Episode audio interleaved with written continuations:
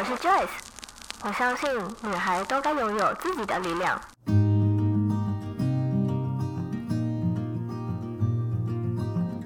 分享，让我们彼此之间不再疏远。不管是财务或身心灵成长，身为女孩的我们，都该拥有精彩的人生。在这里，跟我一起成长，一起阅读不同的生命典范吧。欢迎你来到一则茶室。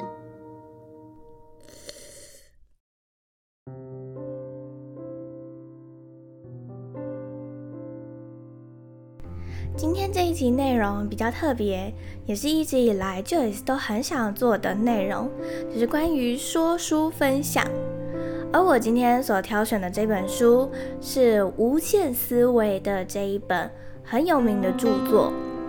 如果你知道这本书的作者的话，你一定都知道他曾经写过的那一本《先问为什么》，以及他最著名的《黄金圈》。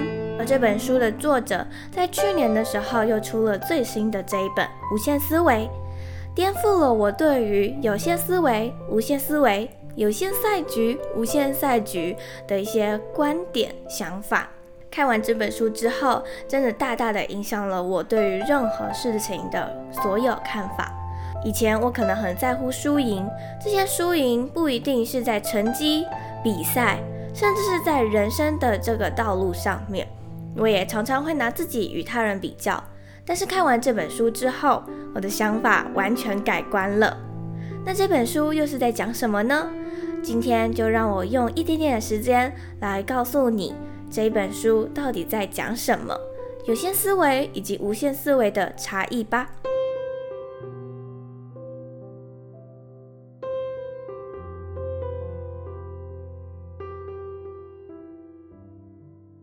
你有想过胜利对你来说是什么吗？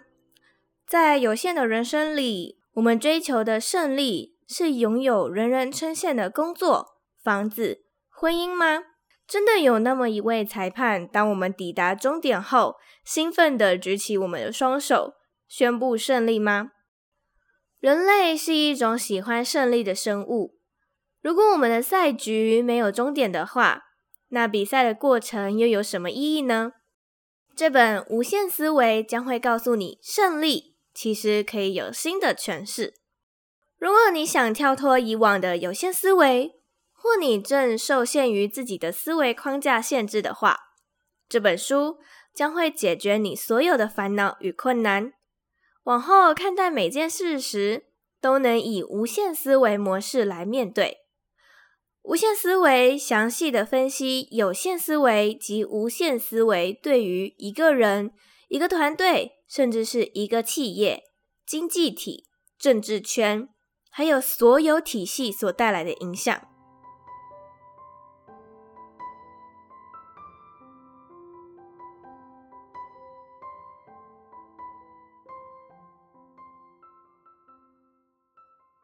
那什么是无限赛局？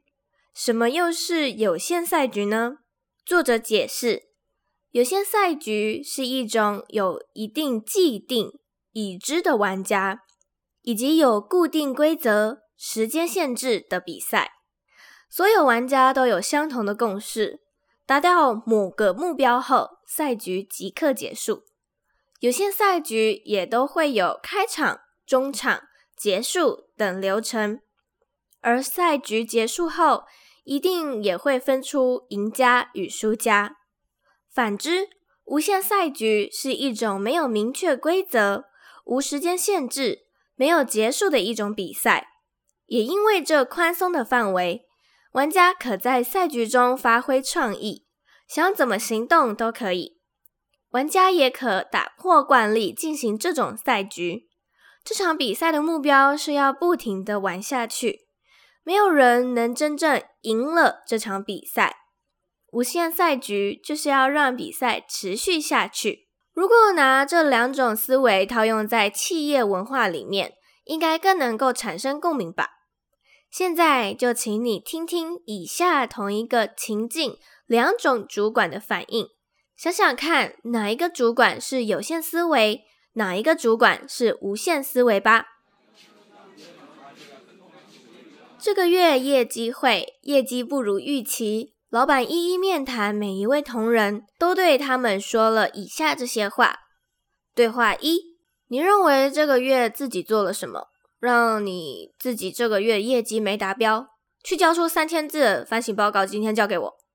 对话二：你认为这个月造成我们业绩没有达标的原因是什么？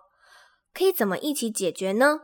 听到这，你是否有发现两种主管的想法有非常大的差异呢？其实有限思维的主管想要问的是，什么对我，也就是公司是最好的；而无限思维的主管想问的是，什么才会对我们，也就是公司所有人是最好的。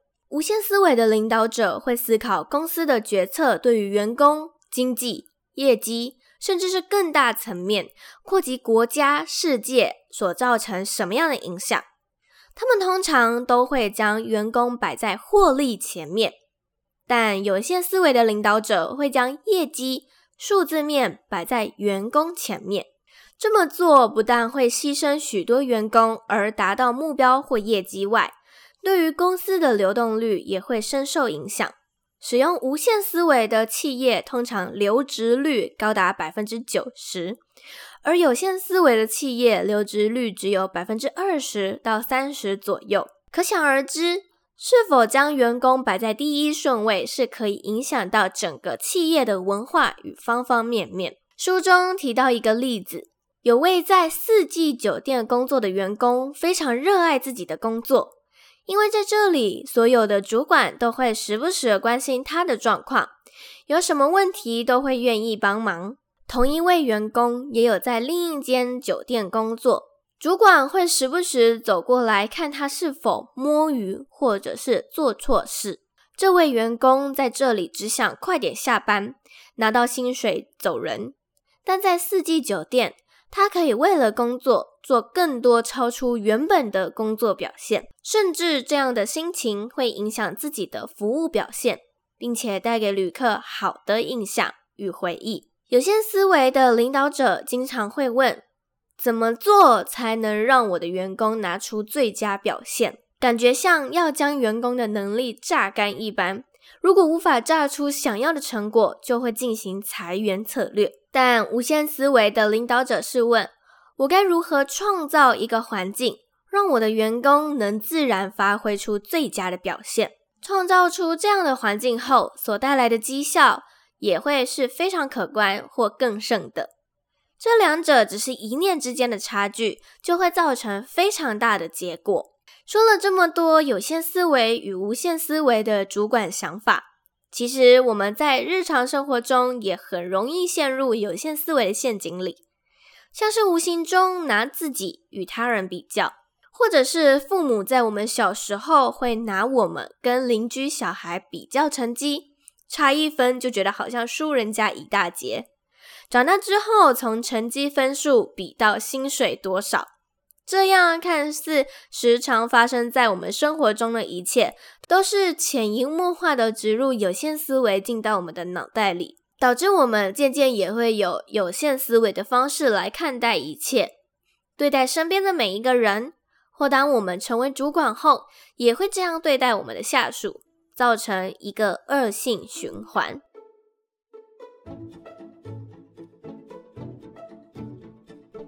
现在让我们休息一下，进入一小段广告时间。如果你听到这里，表示你应该很喜欢一则茶室的节目吧？现在快到 Instagram 搜寻一则茶室来追踪我们，可以在上面看到许多与 Podcast 之外的讯息，或是一些 Joyce 的生活分享。想要直接在 Instagram 上与我互动，也欢迎你直接私讯我哟。如果你想要用行动支持我的话，可以到 Apple Podcast First Story 上面帮我们打新评分，或在下方资讯栏的地方支持赞助我喝杯茶，让我持续创作出更多对你有帮助的内容。好啦，广告结束，我们继续回到下半段的内容吧。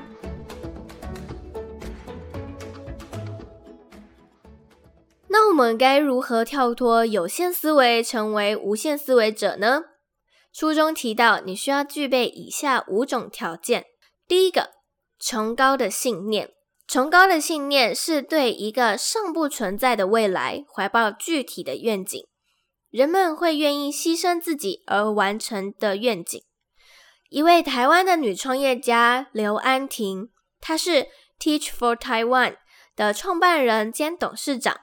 当初她的愿景是，愿有一天台湾的所有孩子，不论出生，都能拥有优质的教育和自我发展的机会。而需要推动这样的理念的他，就必须找到一群支持他的理念，并愿意一起努力的伙伴们。于是，他开始培育许多老师到偏乡去帮这些孩子进行义务教育。在他与团队的努力下，从二零一三年至今，Teach for Taiwan 培育出两百多位教师，帮助超过五千名学童接受教育。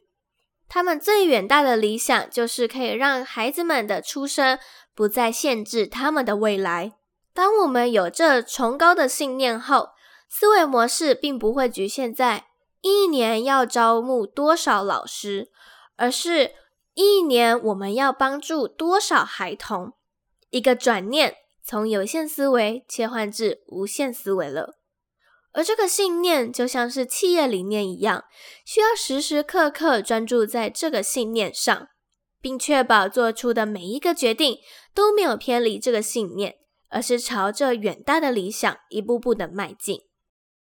第二个，信任的团队，在 Netflix 企业里，相较于传统常见的规定与程序管理方法，Netflix 创办人海斯汀展示了如何运用自由与责任，带领这家不断成长的企业，迎向充满活力的未来。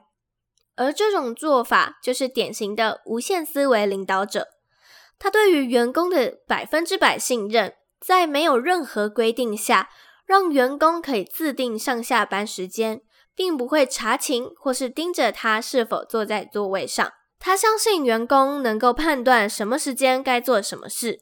在这种环境下，员工反而能够创造出更多的创意和想法，尽情发挥自己的最佳状态，达到一个企业、员工、消费者三赢的状态。可现在还是有许多企业的老板、执行长都还是使用有限思维的方式来管理公司。《无限思维》书中的作者提到，之前他曾待过一间公司，老板会规定每人月底前需要提供这个月的上下班打卡时间。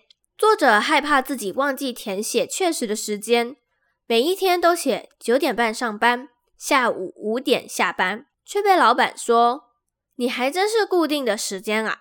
但老板却不知道，其实他每天都是早进晚出的工作时间。这样有限思维的老板，反而会让员工真的按照打卡表上的时间工作，而不会想为公司更加卖力。因为对他来说，多做没得到赞赏，反而得到了酸言酸语。在《论开诚之道》里写道：“用人不疑，疑人不用。”自古以来，君与臣、主管与下属，只要是上对下的角色身份，都应履行这句话的道理。当你不怀疑自己所选择的人，他会为你产生出忠心，而这忠心会为你肝脑涂地的奉献，为你带来超越自己期望的结果。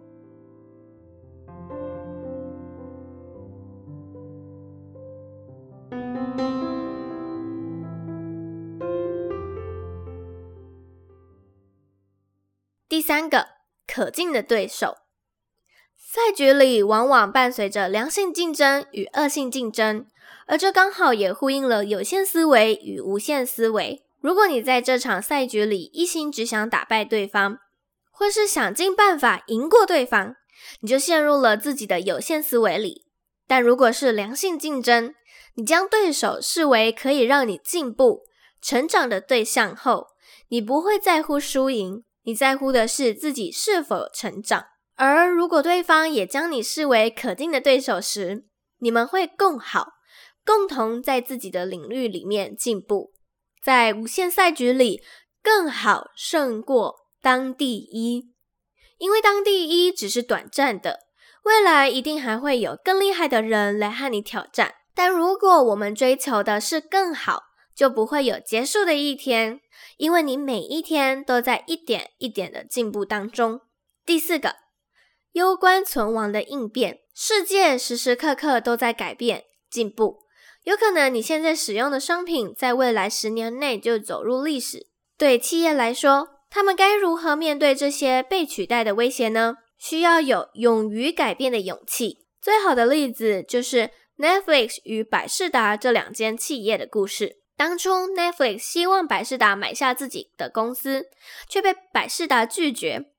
之后的十几年时间，大家应该都已经知道了：录影带被 DVD 取代，线上影片取代 DVD。百视达公司于二零一零年宣布走入历史。Netflix 到现在依旧是一间持续成长的企业。当时百视达并没有看准未来的网络市场。认为大家还是喜欢在家租借影片回家看，而 Netflix 看准未来的发展后，选择跟许多电影公司买下版权，放在自家的平台上。因而 Netflix 的无限思维，让公司成功的从租借 DVD 公司转型成一间线上串流影片平台。无限思维的企业有愿意接受各种不确定的风险。他们就算遇到困难，不会像鸵鸟般躲进土里，而是积极找出解决的方法。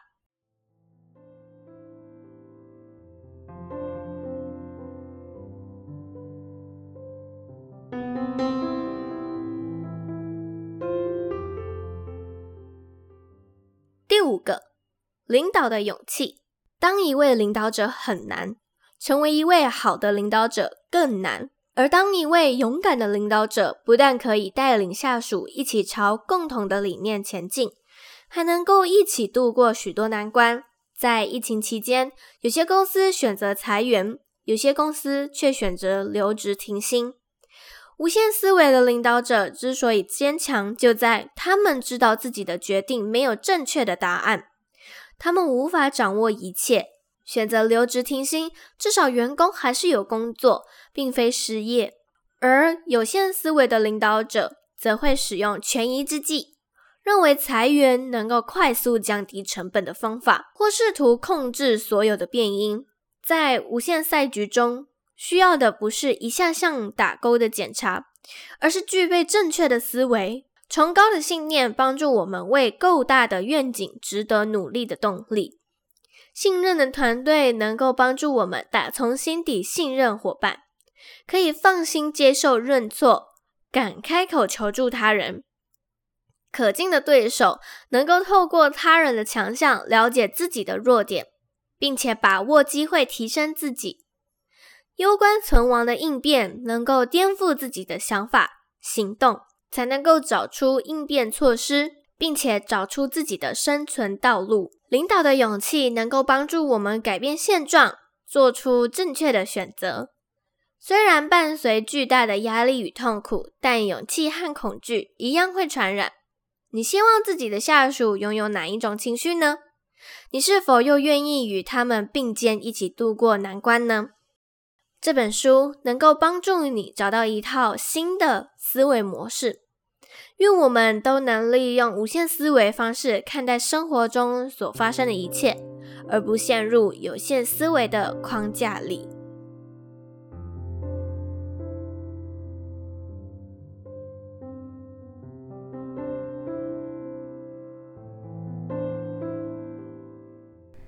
看完这本书之后，对于我最大最大的影响是我对于数据层面的一些焦虑问题。